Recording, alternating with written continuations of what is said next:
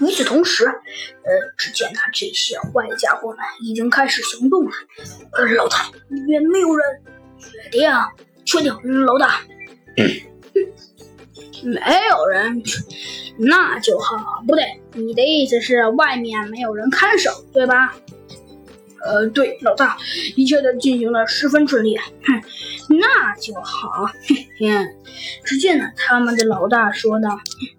我们的任务已经快办成了，够向破呃够向我们的白虎大帝交代了。没准儿我们的老大还会狠狠的赏一下你们呢。嘿嘿，只见他这只这只巨型的老鹰说道：“老大，真的吗？”当然是真的，他们的老大说道。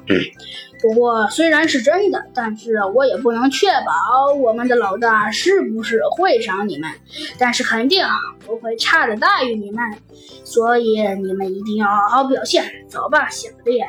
哼，我给你这个可是一个艰巨的任务，一般人可没有你这好运气。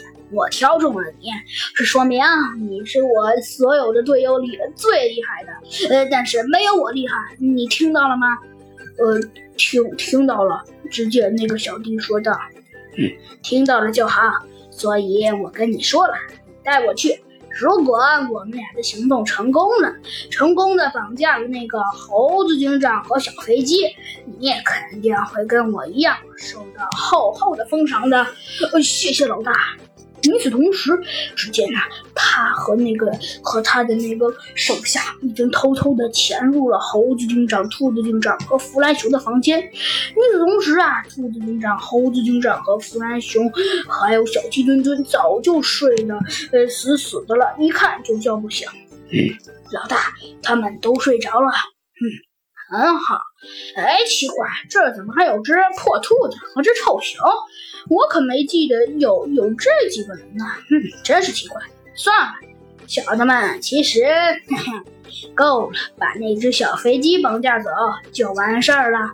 呃，老大，为什么要绑架那只小飞机呀？不绑架这只猴子？这只猴子对我们的威胁不更大吗？对我们的威胁大，的确，但是没有必要。呃，是啊，可是，可是，可是，只见呢，这几个家伙纷纷有一些想不通，到底这是为什么？